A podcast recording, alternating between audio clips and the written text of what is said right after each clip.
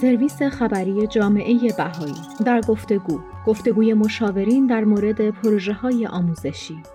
19 خرداد 1402 مرکز جهانی بهایی.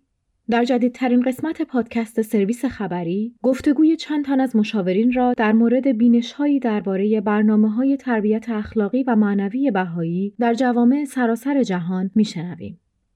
این قسمت بخشی از مجموعه ای از پادکست هایی است که در حین کنفرانس هیئت مشاورین قارعی در مرکز جهانی بهایی ضبط شده است و مشاورین ریتیا بکینتی از کریباتی، حامد جواهری از زامبیا، ماینا مکانداویره از مالاوی، رودی کایول مکوله از جمهوری آفریقای مرکزی و دانیل پیرس اولام از استرالیا را گرد هم می آورد. گفتگوی میان مشاورین خاطر نشان کرد که اگرچه پروژه های آموزشی بهایی متفاوتی وجود دارند اما همه آنها در یک هدف کلی مشترک هستند. آقای جواهری گفت ما برای آموزش و پرورش هدف خاص در نظر داریم که ایجاد توانمندی جهت کمک به تحول اجتماع است. این توانمندسازی در عرصه خدمت اتفاق میافتد.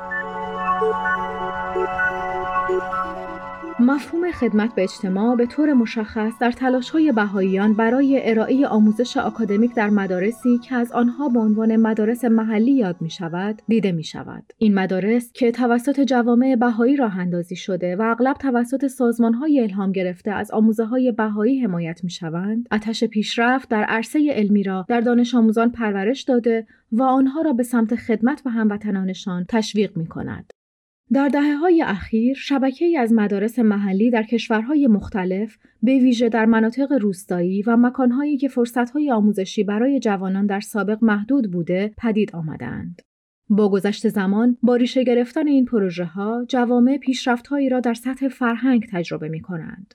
خانم ماکاندوویره داستانی را درباره جامعه ای تعریف می کند که در آن با بالا رفتن فهم خانواده ها در مورد اهمیت آموزش برای همه کودکان، فشارها بر دختران جوان در زمینه سنت ازدواج زود هنگام در حال محو شدن است.